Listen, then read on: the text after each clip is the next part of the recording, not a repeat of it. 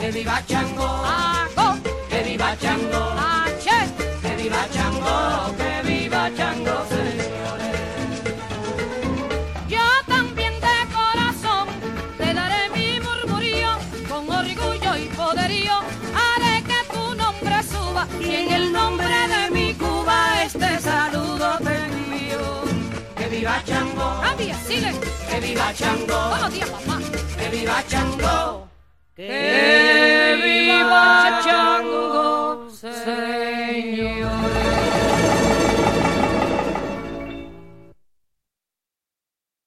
Good morning, good evening, and good afternoon, and thank you for joining us for another edition of The Divination Table. I'm your host, Michael Lennon, and today's guest um, is a Lenormand reader. His name is Alexander Musruck.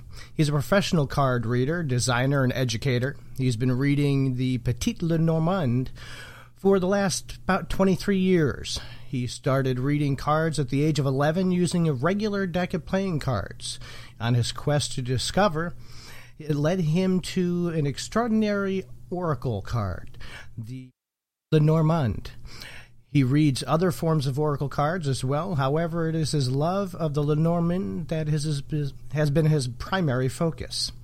So tonight we're going to be speaking about the Lenormands as well as timing. So let me reach out to our special guest.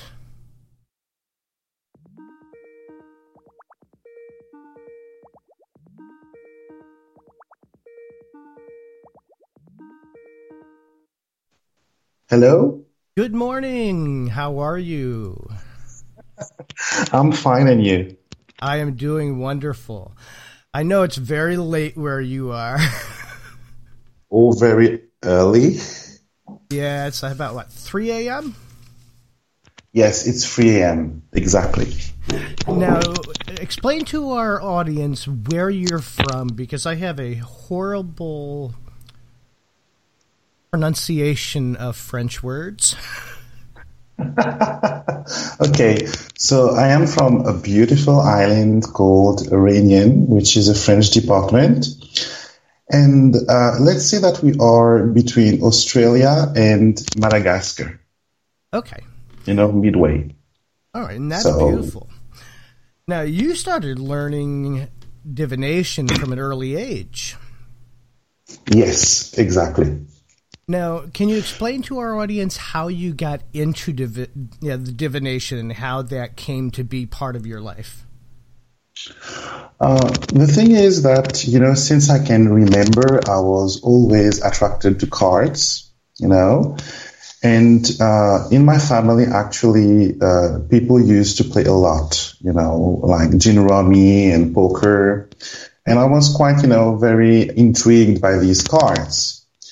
And so I started to, I got my first deck of cards. I was like eight years old, I, I believe and I started playing with them and then discovered that they could tell me stories. And later on, I discovered that our family had a gift that my great grandfather, my grandfather were card readers, but you know, when I was born, they were they were gone. I couldn't, you know, uh, find how they read the cards or how they they do it. So then, you know, my my mom, uh, she could relate to it, and so she would, you know, she would like lead the way for me and explain that what I had isn't strange. Uh, the things that I was seeing were not, you know, unusual. Mm-hmm. And so I, I had quite um, an unusual uh, childhood, if I can tell. I think kind of all divinatory people have kind of an interesting background growing up that can be on the little odd side. At least I know yeah. for me that's always yeah. been the case as well. Now yeah. you're a you're primarily a Lenormand reader, but you read other oracle cards. But it's your love of the Lenormand that really yes, compels you through life. Yeah, I read, you know, the Tarot, Tarot de Marseille. I read the Rider Waite. I read angel cards. You know, all of that is called, you know, cards. I'm mm-hmm. always attracted to them. But my main skill, if I can say that, is yes. what people what people know me for is Lenormand. Now you started with the Le Petit Normand, Lenormand, right? Yes, exactly. So if I can just, you know, tell my story, I have it in my book, but anyway, I would love to share that with people because always, you know, people send me mails and want to know how I started Lenormand and how it came in my life. So, um, I was like, uh, 12 or 13 years old and one day I was watching TV and there was like this James Bond film. You know, the the title is Live or Let Die. Yes. Where uh, a beautiful woman who was called Solitaire, uh, she was a travel reader, and she would you know see things and tell how James Bond will travel, what event you know were coming for him, and I was really you know caught by this this deck and you know how she could use it to to give predictions. So I say to myself, I want a tarot deck. I really wanted one. But at this time, you know, you we didn't have that uh, connection that we have now with internet and you know online shopping. And esoteric shop were like a little bit obscure, if I can say. And uh, so my uncle George, uh, he was, you know, a businessman and he traveled a lot to Europe. And so I asked him if he would agree to, you know, bring me back a deck of cards. But meanwhile, from the, the day I saw the, um, the, the, the movie, I was, you know, searching for magazines and, you know, and all sort of, of, of adverts. And I discovered that there was a deck called the Tarot de Marseille which you know French diviners because we are a French country. Right. French diviners use that for prediction. So I wanted, you know, instead of the one I saw on James Bond, I will prefer this one uh, to the original one. So he said yes, and so he went for his trip, and he came back three months later, and he gave me a deck of cards. But when he handled me, it, it's my aunt actually who gave me, you know, the deck.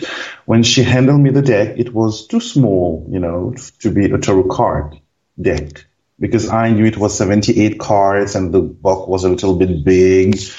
And this one was, you know, skinny and a little bit more small than the poker deck that I use for divination.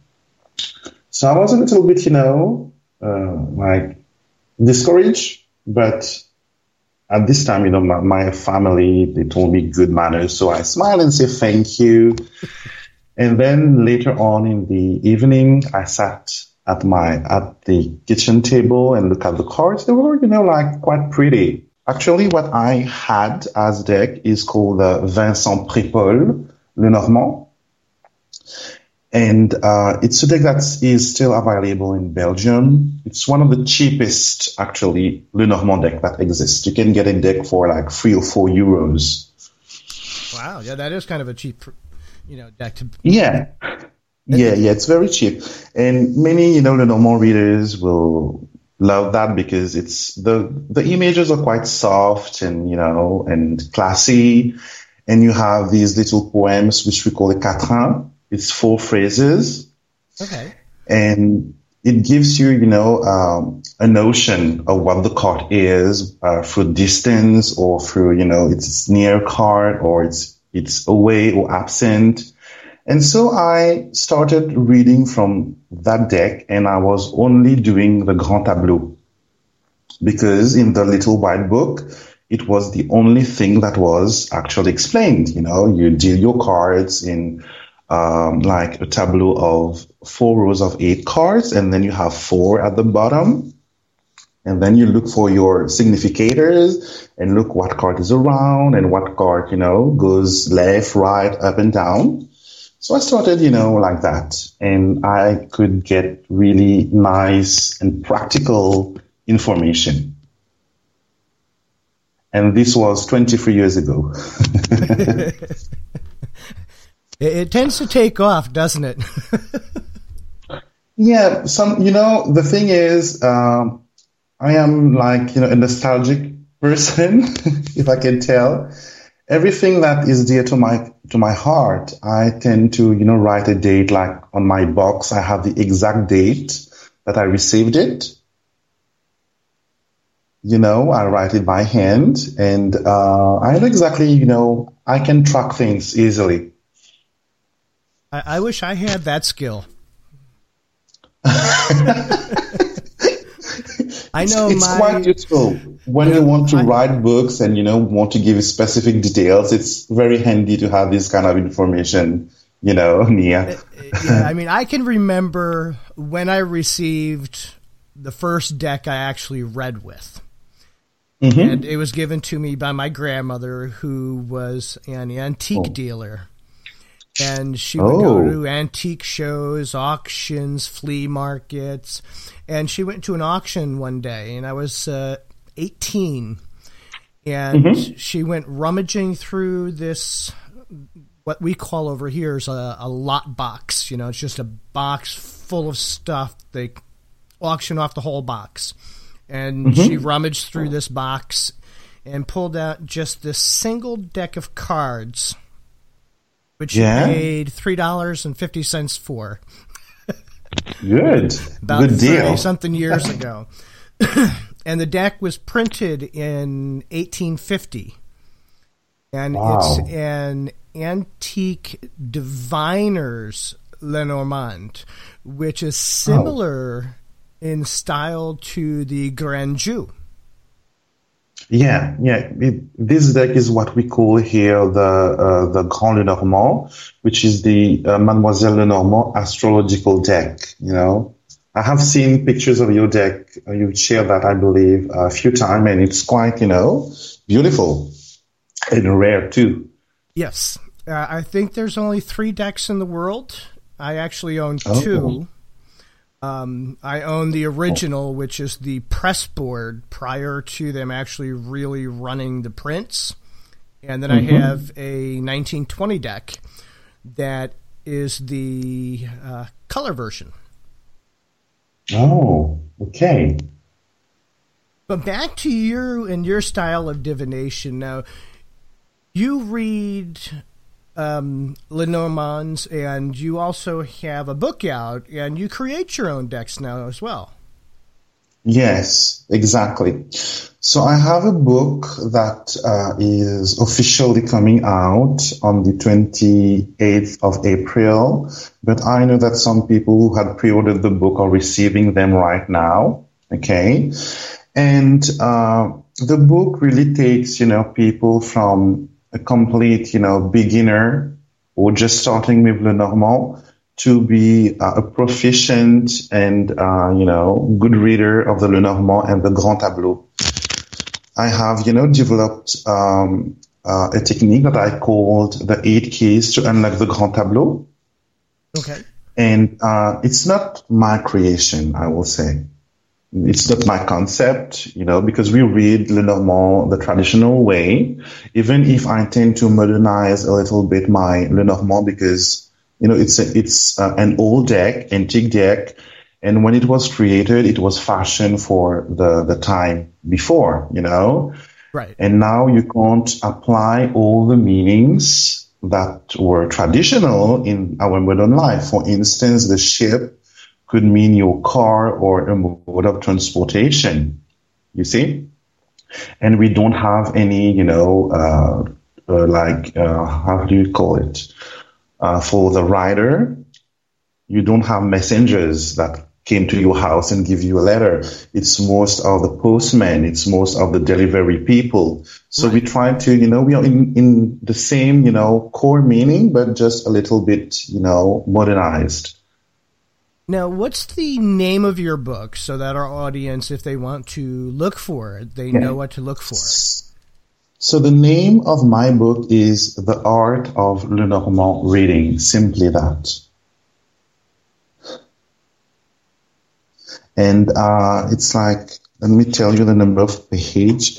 It's like a 200, yeah, 200 pages, you know, of really, you know, practical you know, uh, meanings and ways to work with the card and to get, you know, clear answers and not being, you know, because people tend to complicate Lenormand and then they feel that, you know, it's not for them and they will not be able to read this, this system. But I can tell you that, you know, everyone can do it. Yes. But you need to keep, you need to keep your, your, uh, your tarot skills or over method of divination out of the way. You know, when you do Lenormand, you do only Lenormand. Yeah. Uh, you know, we see it all the time with people that go from a tarot background into the yeah. And yeah. they try to carry over their intuitive and their other skills from tarot without yeah. really understanding that there's a particular set of language skills. Exactly. You know, creating a sentence and forming that sentence from card to card to card, and how the mm-hmm. cards influence whether they're next to each other or above yeah. or below, you know, depending on, you know, whether you're looking at what we call over here the grand tableau. Um, mm-hmm you know, or whether you're doing a line of five cards or you're doing the small box of nine you know, it's it's a whole different language. It would be like me learning how to speak French because I have to throw out everything I know about the English language yes, to be able to exactly. understand, you know, the verbs, the nouns, the placement of different words, how words change, whether they're masculine or feminine. So if people come to the Lenormand and they start fresh with the understanding that you can't use the other skill that you have from tarot because we're not looking at it the same way. We're learning a completely new language. Yeah. Something I, I want to add here is that, you know, uh, Lenormand cannot be read intuitively. I will just explain that. You know, you need to learn all, you know, the meanings. For instance, we will take the rider. It's, you know, messages. It's someone coming forward. It can be a man. It can be the postman. You know, you, you know all these uh, definition and then your intuition will help you pick the right one. Correct. You know, but if you don't learn the meaning beforehand, your intuition will not be able to help you pick the right one. So you can't, it's not like tarot that you will look at the imagery, you know, what, uh, what the King of Cups is doing, what he wears and what direction he's looking at, you know.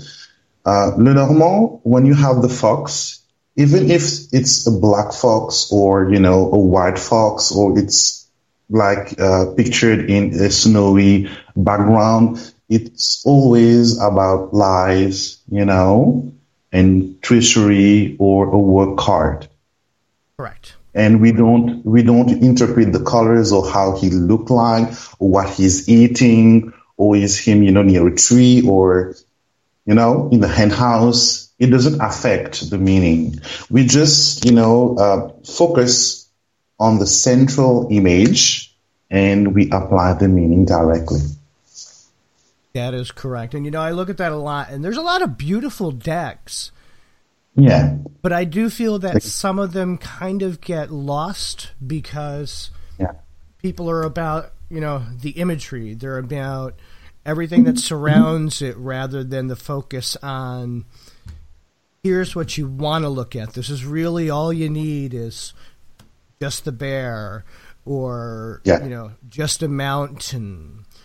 Yes. You know, the the ring for commitment and unity, you know, it's one of those things yeah. that you know the the background, the colors, you know, they're all designed to catch our eye. Mm-hmm, mm-hmm.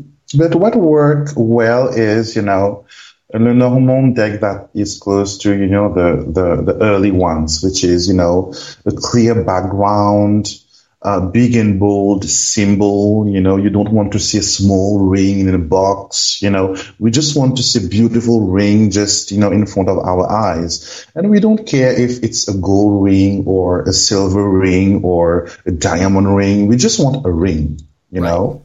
Of course, we want something beautiful to look at, but we sometimes, you know, artists tend to make it busy, you know, a busy card, and we can't recognize what is primer or what is not.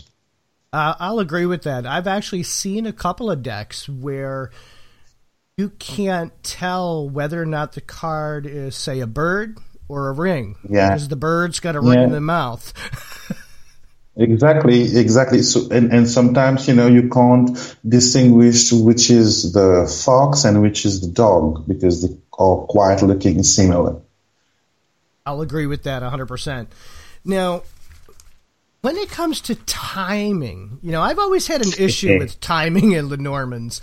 It's, I just can't grasp how to look at or what cards I would look at to try and figure out for t- you know timing because sometimes yeah. you don't always get a card that I feel would give you a definitive answer as to you know timing, especially if you're doing say a five card spread. Mm-hmm. How how you will work? So first thing I want to say, sorry, first thing I want to say is you know the your deck of cards is your best friend. It's a magical tool. You know, it's the extension of your intuition. And you need to make some agreement with your deck. You know, and whatever you ask it to do, it will do.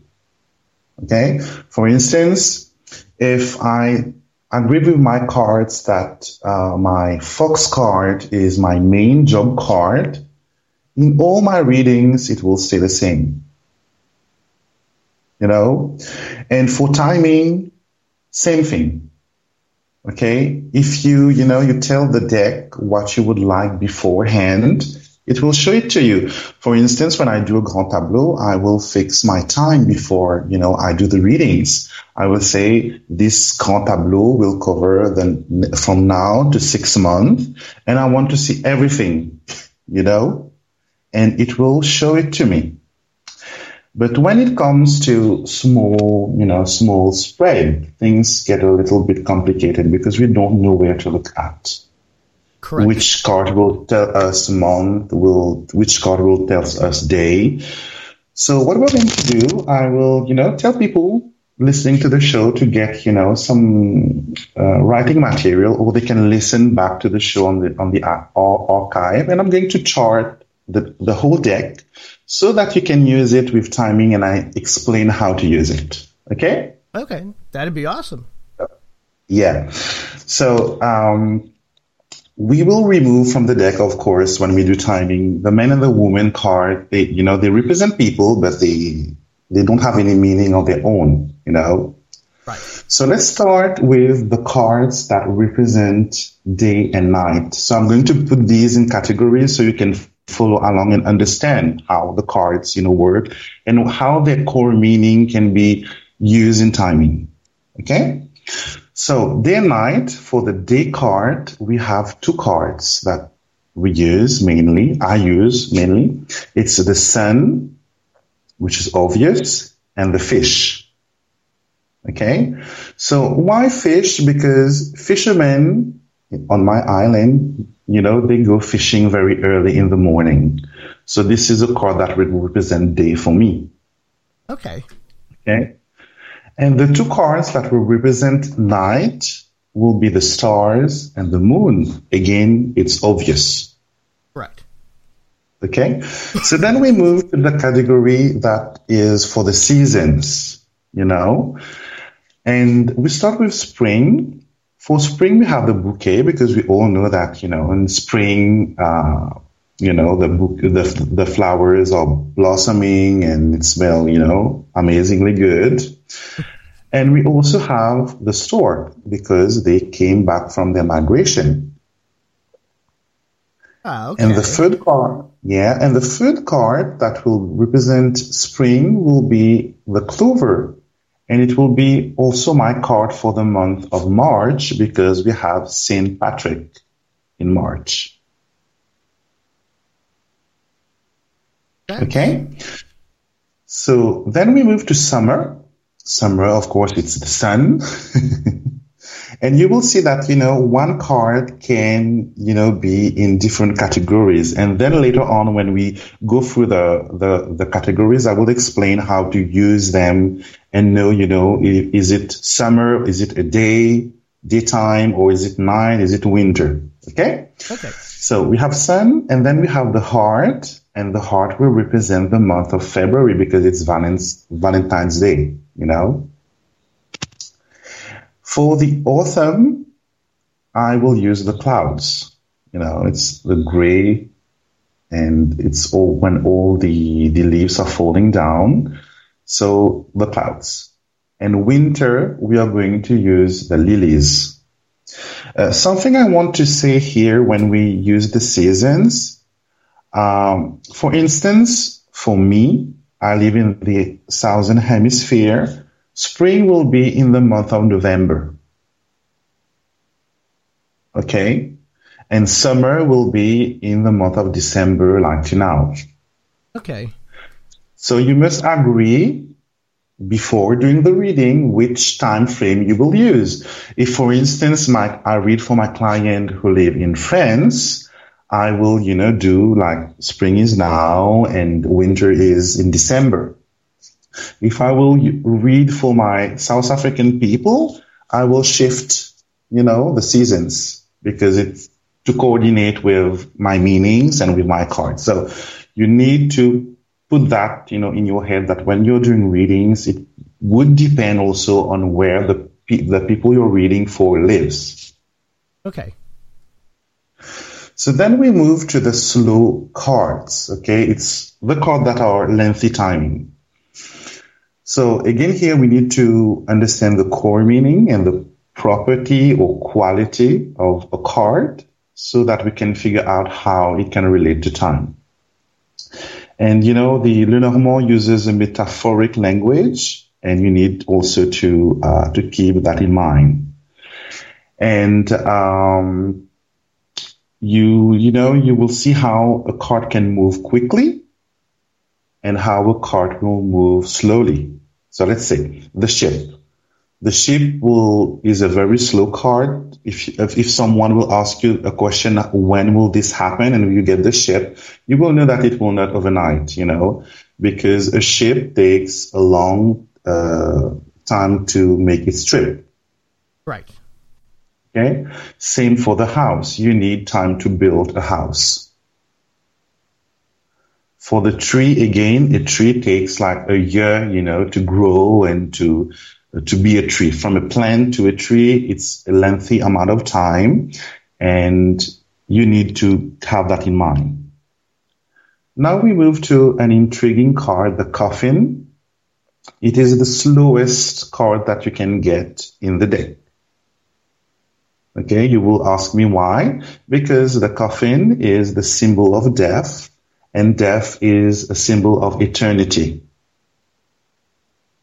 Okay. Get me? I do get you. See, I would have thought, you know, 60, 70, 80 years. no, it's The like life you know, cycle it's that, you know- eternity. You, you can't. I get questioned when I get the coffin, and I will say, like, mm-hmm, I can't tell you when we, this will happen because it will be. It can never happen as well, you know. Right. Okay. So that's a card And- that can pretty much tell us that it's not more than likely going to happen. Yeah, get- exactly. Okay. Depending on the other cards that you have, of course, because the Lenormand tends to be reading pair or, you know, different uh, cluster of cards, it can mean it will not happen or it can mean that it will happen and that you are like locked in the situation, you know, like a coffin is closed and sealed, Yes. you know, things will happen like that. So then we move to the birds. Birds are very small and they need a lot of time to travel a long distance. Okay? The child as well, it takes years for a child to grow into, you know, an adolescent and then to an adult. Okay? So if I'm going too uh, fast, you just tell me. Oh no, know you're going fine. Okay. I'm I'm So then intri- we have- I'm intrigued that I'm listening so intently because I've Yeah. had such an issue with timing that you know like I would have looked at birds and I would have figured springtime birds finally coming out you know hearing Mm-hmm. the sounds because springtime is right you know right now for me Mm-hmm. you know so I would not have thought then you know if you if you agree with your deck that the birds is your spring card it will be. Like i told you at the beginning everything that you tell your card to do they will do. You know they are obeisant you know benevolent spirit. They will do as you will. So then we move to um, to the bear. Okay, the bear is you know big and heavy, and it needs a longer time to walk his way. And also, it's a card you know that is related to hibernation. yes know, so someone will ask me, will I get this job or will this uh, business venture work? And I get the bear if I'm doing timing, okay? Because bear is also the money card for me. So if I get the bear, I will tell him, you know, these things need time to cook. It's not ready yet. You will not earn any money from it now. So wait. Then we move to the anchor. So again, a heavy card. An anchor is, you know, a heavy object attached to a rope or a chain, yes and it is used to moor the ship in the bottom. And yeah, it's a very slow card. When you get it, things will not happen again overnight. And the last heavy or slow card that we have is the cross. Okay? Think about Jesus and the crucifixion. You know, him carrying the heavy cross and him falling more than once on his way. Got me? I got you Yeah. And of course, if some people are not religious, because, you know, I apply things that I see in my daily life. You know, we are a Christian country, we are French, so we're Christian. So, you know, religion tends to come in, you know, very often. But if you're not a religious person, you don't need to, you know, what about Jesus or whatever, just to make people understand how they can, you know, apply the meaning of the cross. Right, and they, and it's something that people need to understand because now I know I'm in a lot of groups in Facebook, and mm-hmm. timing I see is always an issue. yeah. yeah, there is some issue. So, anyway, so then we move to the quick cards, you know, things that will happen very soon. So, we've got the rider. The rider runs very quickly to its destination. Uh, we have the clover. You know, when you have luck, everything goes very quickly. And we have the snake. The snake, you move very quickly. It slips very quickly when it, you know, it's do its things. We have the scythe. The scythe cut through very quickly again. The mice. The mice is not easy to chase. You know, when you have a mice or mouse in your house, it's not easy to get him. you have to run up to it. So I've been there, I've done quick, that. So yes, I do understand that one. Let's see. And we have a key. So the key unlock the door in no time. So when you have a key, you just, you know, open your door. It's very quick. So again, it's very quick. So when you have these cards, you know, they ask you when will it happen. You get the key. So it's very soon. You know, it can be weeks. It can be days. It's very, very quick. So like I said, uh, at the beginning, you know, Lenormand, uh, some Lenormand cards have multiple meaning. Okay. And it's very true again in timing. And I believe that this mean many meanings and aspect of a card really, you know, can uh, make trouble for people to understand how things work. Because the same card can be in, like I'm giving you the timing. Several card can mean, you know, uh, same card, sorry, can mean, uh, you know, same things. So I have the fifth category here that I call the markers. Okay. And these I use it, I only use the number on the card. Like say, you know, the clover. I know that clover is a very quick card and I will give it, you know, two days because it has the number two on the card. Get me? That I do for instance, the house, which is, you know, a long time card again, uh, if I need to put it a date, I will say like, you know, four weeks or four months or four years as well, because it's, it's a slow card. The snake, I will tell, you know, seven days because it's a quick card and we have the number seven. And please, people, don't try to do numerology with Lenormand. It doesn't work. The deck wasn't designed for that. Okay, don't try to add the numbers and try to, you know, attribute a meaning from that. It will not work. You will get lost and you will throw your deck in the bin. So don't do that. So then the dog, for instance, the dog, the tower, the garden, I will use the number on the card and attribute it to days and months. Or for instance, the dog can be the 18th of the month. The tower can be the 19th of the month. Okay. So I'm giving all these little details and then I will explain how to apply it in a reading. So knowing it is good, but you really need to know how to use it then. Right. Okay. So then we move to um, the tricky category. the the card that people tends to have, you know, an issue when they want to know about timing. Okay, so when you have the fox in a reading, so this will tell you that there are, you know, something going around that tricks the timing. So it can be a third party influencing the issue, or the decision for this event to happen doesn't lie on your shoulders. It's another person. You, you understand what I, what I want to try to say? Yes. Okay. When you get the crossroad, it will be your choice and decision that will make the timing happen. Okay. For the ring, it will be, for me, the ring had always shown, you know, an important date, like an anniversary, a birthday, you know, a wedding anniversary.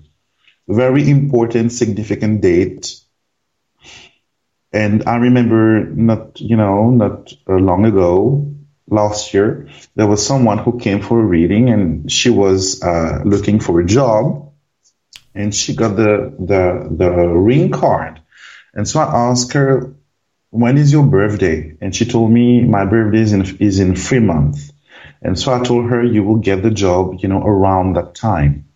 And so she got like, I believe two weeks before her birthday, she got her job. So it's always a significant date. Okay. And when you have the book, it's like the coffin. The timing is unknown because book is secrets. Book is, you know, things that are hidden. So it's very Okay. possible that book is also going to be. It may not happen, Yeah. but right now there are just too many things going on for any concrete Exactly. information. all you need all you need to learn you know yeah you need to learn things more and looking deeper into things uh, for uh, the timing to happen. So we move now to the last category which is uh, which i call the cycles the cycle card. And these cards you know will show you cycles patterns and rhythm. Okay? For instance the whip it's the card of motion you know over and over again. So it's like you are in a in a cycle Okay, the ring again, it's to its circular form, it's like turning around and around. And the moon and the fish is all about moon phases. Got me? Which, which makes sense. Yeah. So now let's go to the fun part, how to use all this, you know, beautiful information. Things is, when you get your Lenormand book or whatever, you know, website you are on and you learn Lenormand, you will start to do these, you know, journals and write a lot of what a card can mean. But the thing is, knowing it is good, but you know, you need also to know how to use it. And sometimes this is something that I see is a lack. This is why I have a YouTube channel where I teach people not only the meanings, you know, knowing the meaning is step one, of course, but then you know you need to move forward and you know do your spread. And sometimes you know you, you can know uh, your meaning perfectly, and then when you do the spread, you are like you're blank, you go blank and you, you don't know how to deal with things. The thing is, you you you know the meaning, but you don't know the technique, and I'm going to give you the technique. So, before doing a reading, you need to choose what method of reading you are going to use. Okay, because there are different way of reading the Lenormand. Uh, you have the narrative method, which is, you know, reading the cards from left to right. You have the charge card method. It's when you focus on a card and then takes the card that sandwiches it from left to right. Okay. So you really need to, you know, decide what you will use. This is the very first step. What technique I will use. And for my uh, part, I tend to use the focus card, which is I read from the center, then I move left to right. This is what works for me, but people can, you know, choose whatever uh, technique, but they really need to decide. It's like reading a book. You want to know how to read it. Right. So you look at the center card as like your focus card. My focus. This will tell me what is going to happen, and the two of the card will describe further on. You know, give me uh, more information. And my last card in any spread that I do, it can be three, five, seven, thirty, nine, whatever number of card. The last card, the last card is the key. The last card is my answer card, and it never changes. And this is how you will use your timing. You know, when you when you shuffle your cards, you uh, speak your question, you decide what technique you will use, and then you make your line of cards. And then you know that the last card is my answer card. They will give me the timing. Okay. Let's see. I want to know if I'm going to get married, you know, this year or how much time it will take. And I get the clouds as the last final card. This will tell me that I'm going to get married in autumn. Okay. So for you, it's always so as long as you tell your cards that Mm-hmm. that last card that you put down is going to be your significant card for timing, Yeah, that's what you're always going to work with. exactly. And, Okay. you know, never change it. Never change it. And, uh, I have tried multiple ways. Some people will tell you that one card is not enough to tell timing. But, you know, the more is less, you know, it works when you don't have much card to influence you. You stick to, when you do small spread, you don't want to have, you know, large number of cards. Okay. Uh, for instance, when you're doing the Grand Tableau, you know, these four little cards at the bottom, which I call the line of wisdom, these are going to be the card that the line that will tell me timing. And the last card, the 36 card, will tell me in how many time. If I didn't, you know, tell beforehand that the tableau covers like six months or three months. Right. Okay. So if you don't, with the Grand Tableau, if you don't tell it what time frame, then you're looking at the last four with the last card as the actual time mm-hmm. frame. Okay. Yeah. Yeah, and also people uh, think about you know your cards to be like you know a physical people. If you don't have a conversation with it, it will not, it, it can't reply. If if you don't talk to me, I can't reply to you. I can't talk to you. It's an interaction, you know. And the more specific you are in your question, and please don't forget about the context. This is what make people go crazy, you know context. Context is very important. They tend to apply a meaning, but they don't, you know, for instance, I will do reading about work, you know, and I get the heart. This will not tell me that I'm going to fall in love in my workplace, you know. It will rather tell me that this is a job that I love, I'm passionate about. Ah, okay. I can see that.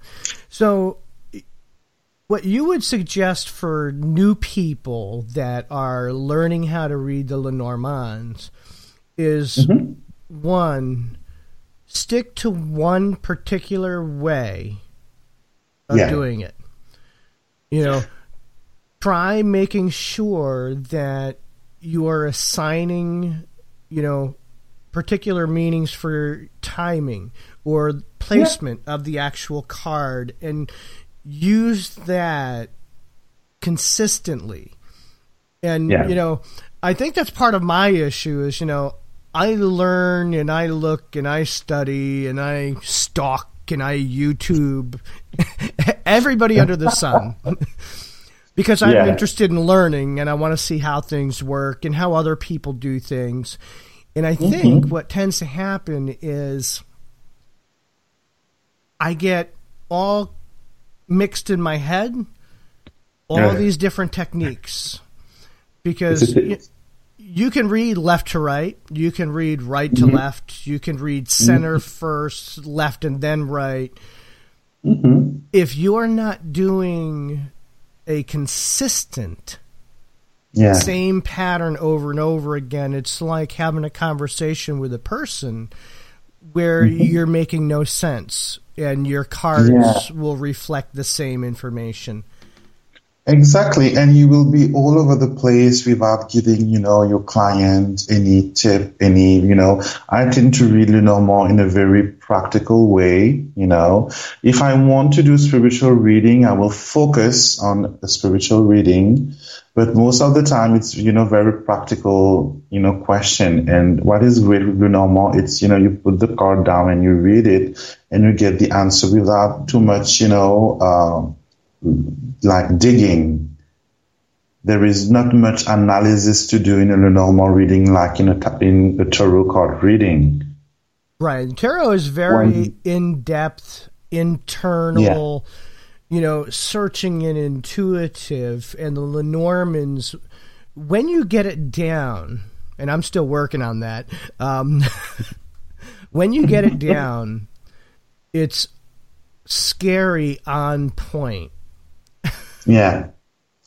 The you know the the luck that I had, I believe this what you know had helped me to be you know a good Lenormand reader, is that tarot had never influenced my you know my practice because I came from uh, you know playing card reading, then I moved to Lenormand, and then I moved to the tarot you know? And most of the people they do the universe way. They are already tarot readers and they want to upgrade their you know their um, their way of reading and then they adopt lenormand but they tend to put what they had already learned you know in the tarot and they put it in the lenormand and the deck is not working the same way and they get you know nuts I I have been there because you know I read you know Lenormand's tea cards, soul cards, pasta, Yeah. bones. I mean, I love. I Yeah. can't stop learning. I'm like a divinaholic. Yeah. I can relate to that, you know, and I believe that when you're a diviner, you can read from anything. My, you know, when I was, uh, young and I was, you know, doing my readings because my deck of Lenormand is very old now. I can't use it anymore because the, the cards are too much damage and you, you can recognize, you know, beforehand which card is which because it's tear, it's have, you know, lines on them. And when I was younger, I would ask my dad, you know, when this deck is going to be old, where I am going to have a new one. And he replied to me, if you can read, if you're a real reader, you can tear, you know, newspaper and read from it. And this is real. And I agree with that 100% because, Yeah. you know, cards are a tool. You know, Yeah. cards, bones, pasta, dominoes, you know, no matter what it is, it's a way of opening up the connection to our internal and our higher selves, which is Yeah. where we receive all our information from, as well as our guides, our ancestors, spirits, angels, whatever you want to call them that you work with. Yeah. Now, And the thing, I want to, to point out also, um, Lenormand can be used in various ways. It's not only, like I said, practical readings, telling people if they're going to get married. It's more than that, you know. You can do spiritual readings, you know, about knowing who is your guardian angel, because I explain that in my book as well. Uh, I attribute, you know, some card. People who are angel reader will relate to that. I had, you know, attributed some cards that will relate to certain archangel and to certain spirit. Like in Brazil, you know, they are, they really are very spiritual and they tend to use the Lenormand which they call the Baralho Cigano, as, you know, a spiritual deck, and they will use that to communicate with their ancestors. I also do mediumship using Lenormand. And, you know, it's what you decide to do with it. It's not only for prediction and fortune telling, you can go further on. I think with any form of divination, you can once you get to that point and you had that solid foundation. And we did have a question in our chat room from my dear friend Karen of Tea with Karen. Um, Yeah, hi Karen know- from Australia, I believe she is. Yes, she is. Yeah. she wants to know how you found your publishing experience. You know, working with the publisher that you go through. I believe you go through. Is it Schiffler? Yeah, Schiffer Publishing. My experience, you know, I have read a lot of uh, negative, you know, um, uh, things on forums when people tend to sign a publishing contract. They told you that the publisher will steal you and they t- take your right, they will rip you. And, you know, I was quite afraid first because uh, the thing is, I never intended to first write a book everything that I've done from, you know, the first day to now, I never intended anything. It's like, you know, things come to me. I say, okay, I'll do it. And then it unfolds and it unfolds into things. Uh, a student of mine years before told me, you know, you have so much, uh, experience in Lenormand, You should, you know, write something and, you know, make it available to public. And I told her, me being an author, a writer, I, I don't see me as one, you know. And so I, I try. I wrote the book. I've self-published The Art of Lenormand, the first edition. I've done it myself. I've done a run of 350 copies because the more you print, the less, uh, you know, it costs. And my wife, my wife told me, you are crazy. Why did you print 350? So I told her, you know, it's cheap, so we can do something with it. And I sold the 350 book, I sold it in less than a month. And, you know, I updated and people know that my English is not perfect because it's not my mother tongue. And, you know, the book has some, you know, grammar issues, but it worked. My then my English is not perfect either. and then one day, someone, you know, emailed me and told me, you know, we would be interested to uh, to produce your book and to make it, you know, available worldwide. And it was someone from Schiffer. And then I say, okay, okay, let's do it. And then they they gave me uh, a publishing contract, and we I worked together with a wonderful a woman. Her name is Dana, and she really helped me. You know, she was my voice. You know, she didn't change my book from the. If, if you have the first edition and you get the, the the second one, you will see that the language is very close, but she like enhanced it a little bit more English way, you know. Okay. And then they've done new designs, new presentation for the book. It's look, it looks more professional now. But the the whole experience, it took like a year and a half from the book to to here, and it was very pleasant. You know, these are people that I will, you know, call when I don't understand something. I told you my English is not good, and I didn't knew that the process of signing a, a, contract, a publishing contract, and going through all the steps was so lengthy. But they really helped me, you know, to make something great. And yeah, my publishing experiences was was great. It's still it's still great. Nice to hear because you know, I know that there's a lot of people that have published, self-published, and. Mm-hmm the minute they go to a publisher, they tend to yeah. lose control. They lose control over their creativity, or they lose the, the biggest chunk of everything, which sometimes is, you know, the amount of money that they get per book. And they don't always understand the amount of work that the publishers do. Um, yeah, or, a lot of work they do behind the scenes you know. Yeah, you know, and it's their job yeah. aside from producing is also to, you know, advertise push. Well, marketing is yeah, marketing is a, a, a big deal. You know, uh, for instance, you know they will bring your book to everywhere, Reader's Studio, to you know all the conferences. They will uh, you know send your book in different countries. For instance, I I, I had a, a French uh, book owner. She wanted to have my deck and so I contacted them to see how she could get it, you know, from uh, from them. And actually, she needs to work with, you know, someone in Europe. So she needs to get uh, a, a, distributor from uh, the UK to get the deck to her. So there is a lot of, you know, work behind it. And of course, all these people need to, to have a salary and to earn their money as well. So it's, you know, you will get your money, of course, but you also need to understand that you have done, yes, the, the work, but a book written that stays on your nightstand will not bring you any, anything. But these people are there to, you know, take your book and present them and, you know, advertise it. And they really do a great job. Um, just to let you know that, you know, when I signed the contract, I, you know, I wanted like a kit I wanted my book and the deck to be in a beautiful box, you know, like the Egyptian Lenormand, which is one of, you know, of uh, Schiffer's publication product.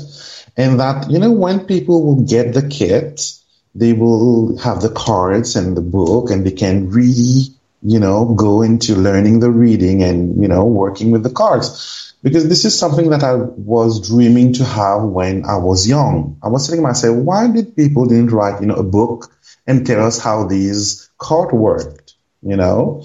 But then when they do their, you know, the pricing and whatever from their, uh, their printers, it was too expensive to make it that way. And I didn't want to, you know, to make my book half its length because I feel that everything that that's in there, a reader need to have it to be able to read because you go through timing to, to health, to, you know, if you're in a relationship, if you're single, you know, all this kind of information well packed in there.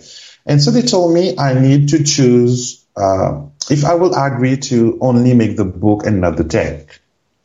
And I tell them, no, if you don't do, you know, them both, I will not do the contract with you.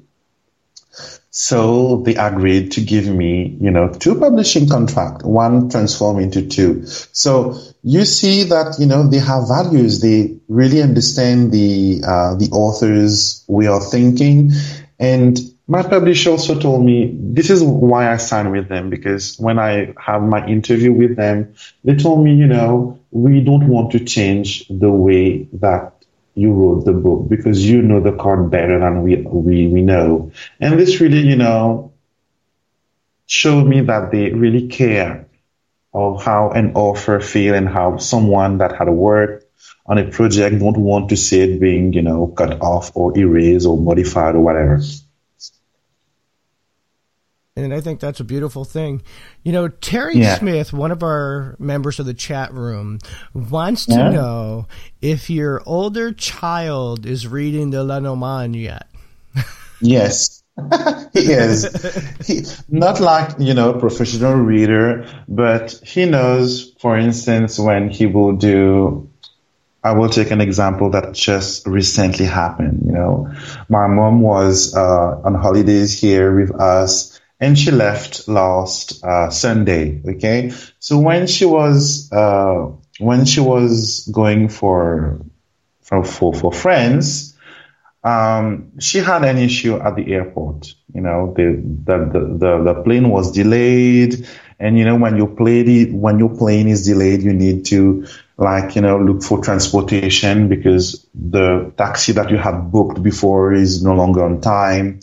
So he told me, you know, and we didn't, we were not aware about these, you know, these issues. And when we left mom at the airport, he told me, Dad, can we just, you know, pull some cart and see how the trip of, of, of grandma will go? Okay.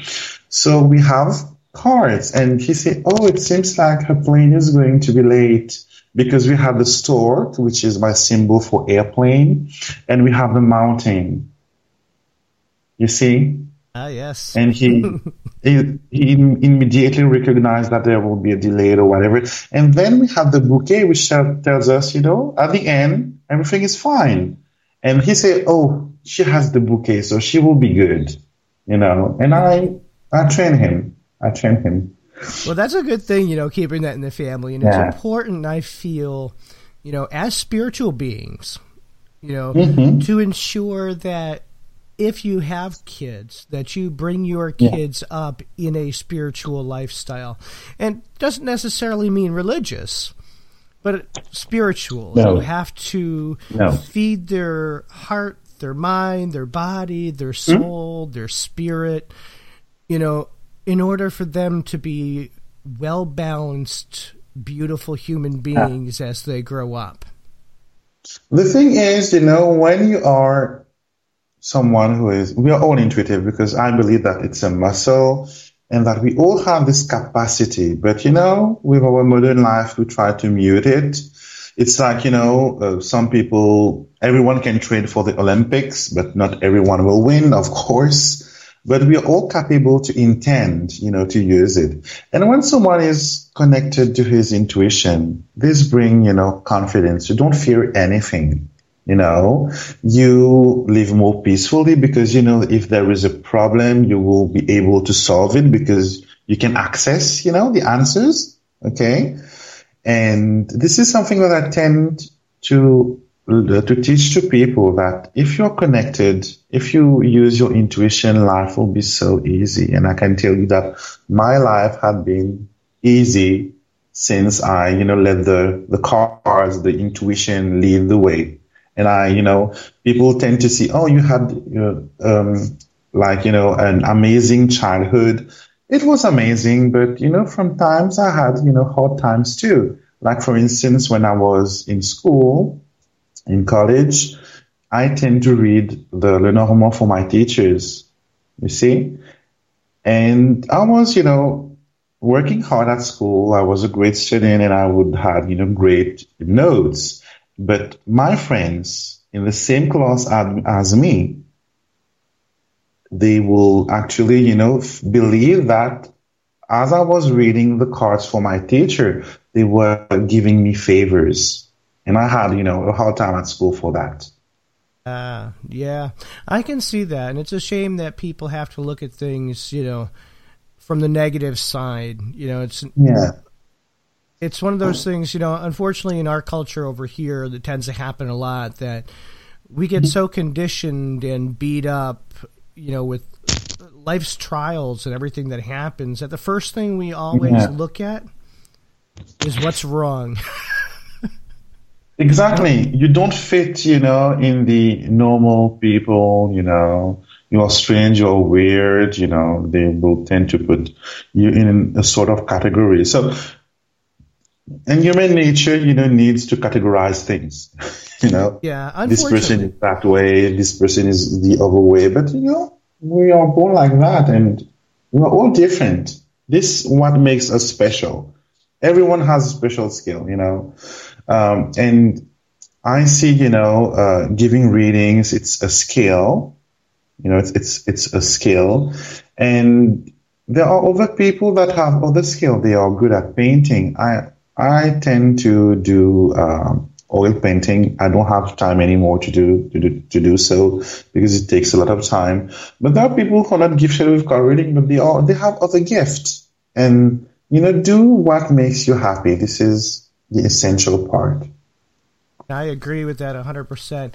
Let me take a moment Yeah. to thank some of our wonderful members of our chat room R.K. Gomes, Adriana Roman, of course, Kath, yeah, I'm sorry, Karen Dalton Smith of Tea with Karen, Yeah. by the way, says hello right back to you. Uh, E.C. Ballard, William Bur- yeah, Wilma Burnham, Terry Mm-hmm. Smith, you know, who've all joined in. You know, they've been asking a couple Oh, of questions. they've been great. listening live. I want to give a shout out also to um, wonderful friends that are going to be at the Big Apple Conjure 2018. So, Big Apple Conjure Gala 2018 down in the Big Apple, downtown Brooklyn, New York, April 14th and 15th. Sponsored by Amberzine Laguerre. Um, Miss Rain's Conjure with Master of Ceremonies Candelo Cambisa, special presenters including Candelo Cambisa, Beverly Smith, Professor Charles Porterfield and Michelle Jackson, Amberzine Laguerre, Lilia Marino, Professor Ames, and Brother R.J. James. You know, you can tune into the divination table, but you know, we also have our own website, thedivinationtable.com. And here on this site, you can see a list of all of our up and coming guests that'll be appearing every week, as well as a special contact page. And on this contact page, you will only find readers and diviners that have been on this show that I have personally hand selected to bring on, as well as their contact information. So you'll be able to listen to the show, go to our website. You'll be able to click on contact a reader and look through all the guests that we've had and find ways to contact them, their website, email, you know, however method they prefer to be contacted, you'll find this all on the divinationtable.com website. Um, speaking of contacts, how do our wonderful listeners get a hold of you? So you can find me on uh, if you're uh, English speaking people because I have you know bilingual uh, chat uh, websites. So if you're English uh, speaking people, you can reach me at angelcartomancy.com. Okay. And if you are uh, French speaking pe- people, you can uh, join me on le, normand extraordinaire.wordpress.com. I also have an Etsy shop, which is Alexandre Musruck shop. You can type, you know, my name in the uh, search bar, Alexandre Musruck, and you will find my shop there. I also have a YouTube, actually two YouTube channel. Again, type my name and you will easily find me. And now you have to reiterate your book, if you can re, uh, rename your book as well as the name of your Yeah. deck.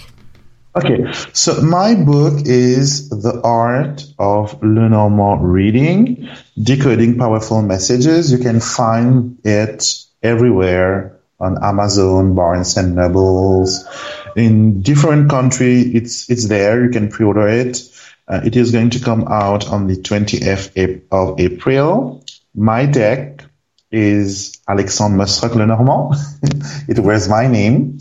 I never decided for it because the name was different before, but the publisher, you know, they told me, put your name on there and it will be good. So Alexandre, Alexandre, like Alexander, but with R E, the R and the E. Musruck, M-U-S-R-U-C-K, Lenormand Oracle Cards. And if you could give our listeners who are just starting out or just trying to, you know, learn more on Lenormands, what kind of tips or anything could you give them to become better readers? Okay, so the first thing is to learn the more possible about the meaning and nuances of each and every card. Okay, so so also, you know, when you start, you don't need to learn all the on day one, you know, just pick two meanings for each card, and this will be your basic, you know, dictionary to work on your Lenormand. And then to read the cards, you you choose the technique, like I say, the focus card or the narrative way of reading it, and make agreements with your cards. This is this is very important. This is what makes your deck personal to you. Okay. So tell your cards beforehand what it should do, you know, and, um, also when you start, the question is very important because sometimes you get an answer and it seems like it's, it's unclear or, or inaccurate and go back to your question because the problem can be the way that you had formulated your question. And you can take like a journal or a piece of paper, write down your question because when it's written, you can see, you know, if you have to change it, to shift it or whatever, to modify it and apply the meaning of your cards to the context. Don't forget your context. This is, you know, where all your accuracy will be. And have fun, of course. Do what you love. And I agree with that. You know, I love the the the statements about making sure that you talk to your deck, tell your hmm. deck mm. exactly what to do. And you know, aside from having fun, you know, it is a relationship that you have with your deck. And yeah you build that relationship slowly over time.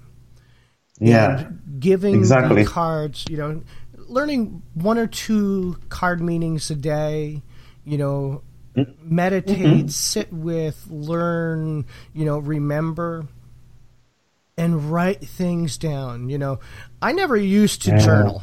I have to say, until I started doing bone readings and learning how to read bones, I mm-hmm. do not like journaling at all. Never did it. Don't yeah. like writing. But I have found that by doing that and looking at, you know, the meanings and and what I think is the most important thing that you've said is formulating a proper question. Yeah. You know, a lot of times, and I've seen this in groups, you know, people will blurt out, you know, does he love me?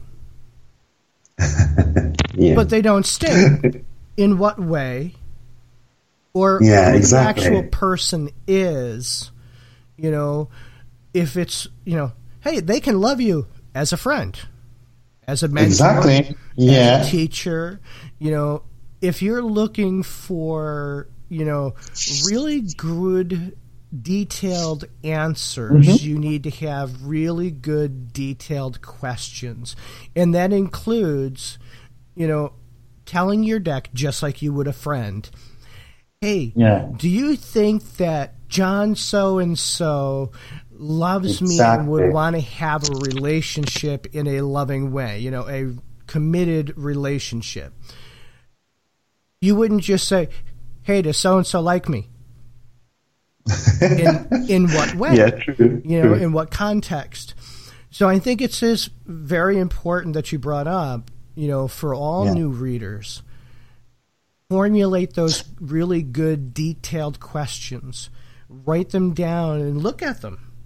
If it wouldn't Yeah. make sense saying it to a good friend or even a mm-hmm. stranger on the street who does not know you, give them as much information as you can so that your cards can provide you as much information as you can. Exactly. Uh, I'm uh, I'm going to tell you a secret, you know, about journaling. Uh, my book was made from my old journal. You know, everything that it's in my book are information that I have started to write down since day one, 23 years ago. You know, and then, and this is why my book was, you know, I, when I decided to write the book and to print it, it took a really, you know, small amount of time because I knew what I wanted to put in there and all the information that I needed. I didn't need to look for it. It was there in my journals. Okay. So try to keep track of your readings and you will see that some cards will have a specific meaning for you. For instance, when I do a reading for myself, okay, my wife will be the dog. Okay. Don't ask me why. I know it's not a romantic card. It's not the heart. It's not the bouquet, but I believe that she really trusts me and she is my best friend apart from being my wife. So the dog had always, you know, uh, represent her. My little girl, Mathilde, when I do readings, she is the moon. You know, so this works for me, but perhaps it will not work for you. But with practice, you will develop specific, you know, meaning that will trigger only you. And I think that's a beautiful note. You know, would you like, since we're we actually ran over time, which is perfectly okay because I've been so entranced learning, and like I said, Okay. this is one of the areas that I've always had an issue with. It was timing and how to look at the cards and figure out because I listen to way too many people about too many different things. And, Yeah, and I think a lot of us fall cocktail. into that. Yeah. you know stick with one way of doing it if you're going to learn you know the rana george method learn the rana george Mm-hmm. method if you're going to learn the you know alexander musruck i'm going to butchering your name and i apologize you know if you're going to learn the method that good. he teaches learn the method that he teaches don't learn them all And then choose what works for you. Yeah, because you know, if you learn them all, you know, not saying that learning them all is a bad thing, but you mm-hmm. tend to cross reference different styles and different techniques. Mm-hmm. And you want to make sure, you know, you can do that down the road once you have that solid foundation on one system down pat. Yeah, yeah, yeah. And I want to tell people something as well. You know, uh, many people, when they start uh, learning, you know, whatever Lenormand or Tarot, they want like to be, you know, to, they take, you know, models. Like some people want that read Lenormand want to be like Rana Georges, you know, and other people want to be, you know, like Alexandre, other will be, want to be like Warren Morris. The thing is, we are all different. This is what makes, you know, us, uh, successful, if, if you will, because we, you know, we, we know Lenormand, but each and every one of us flavors it at its own sauce. You see? And I believe that there is a place for everyone. You don't need to be like anyone. Okay. If you want to be a good reader, if you want to be a good practitioner, you know, work hard. Things is not magical. Things will not happen, you know, like clapping fingers. You need to give time. You need to practice. You need, you know, you need to really invest. And normal is something that you need to invest time in it. If you don't have the time, if you think that learning Lenormand in one hour can happen, you are missing things up. So be yourself, okay? And again, do what makes you happy. And don't get angry with the cards, you know. don't get angry with your cards in any way. You know, it's a tool, you know. You if you have a friend, if you if you have a best friend, and each time that you meet him, he doesn't tell you what you want to hear, and you get angry with him, this person will no more be your best friend.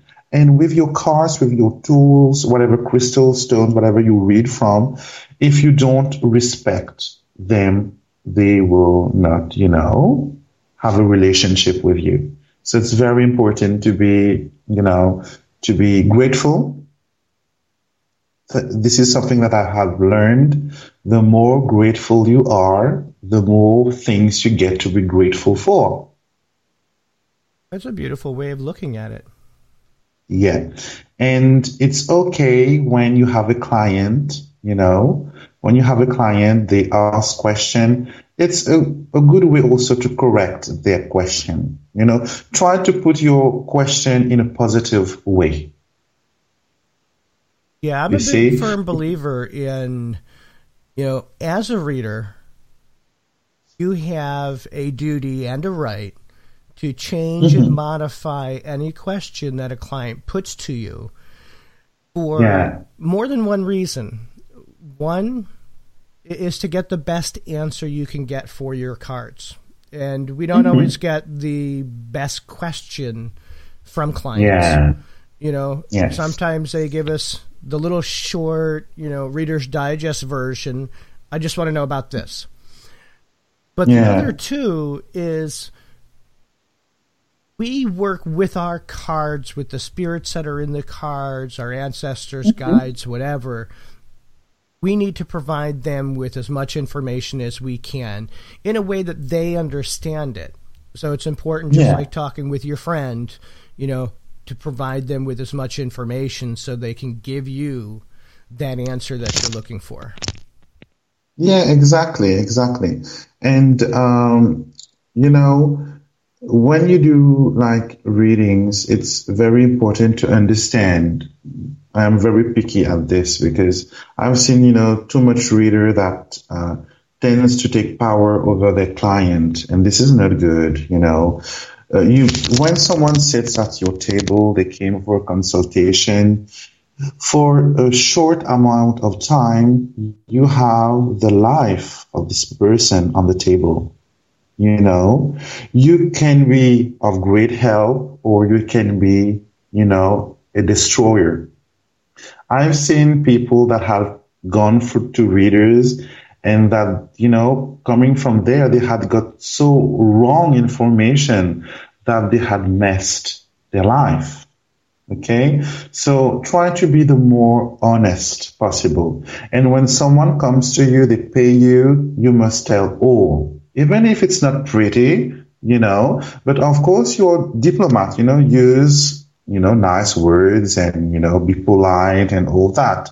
But you need to know that the person had come to you because this person has so much on her plate and she is more of the time desperate and she don't know where to go and they have trust you. This is why they have taken their car, drive like two hours and wait in the waiting room to get their turn and, you know, and make the time that you have with your client a time of quality. And if you want to, you know, to be prosperous, to continue working and having clients, having these ethics is very, very important.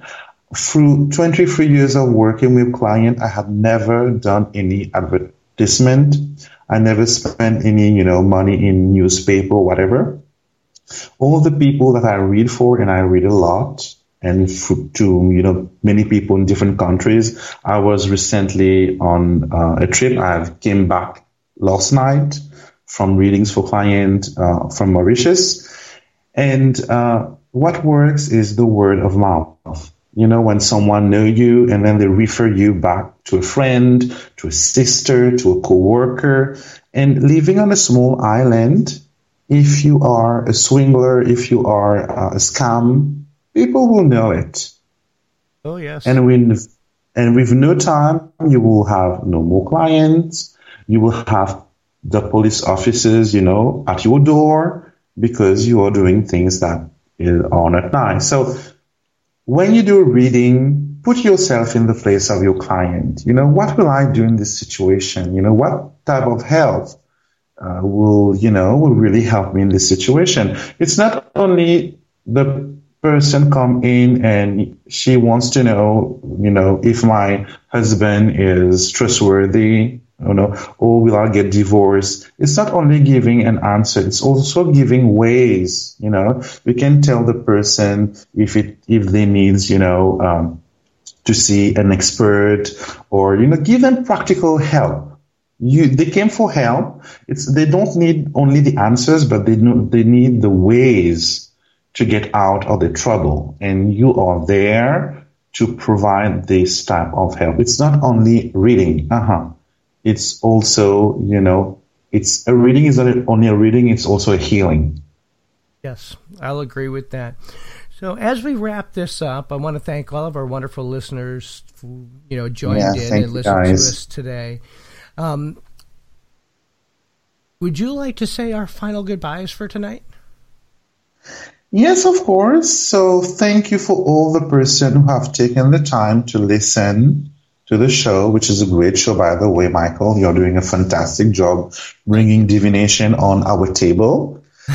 um, I want to, I want to thank everyone, and I hope that the information that I've had given you really, you know, had helped you understand the concept of timing and how you can use it in your own practice. Okay, so Thank you for being there. Without you, there will not be me, there will not be Michael. It's because of you that we are here. So thank you. I thank you as well. And tune in next week, same time, same bat channel, 7 p.m. on Thursday. Have a beautiful and blessed night, and we'll see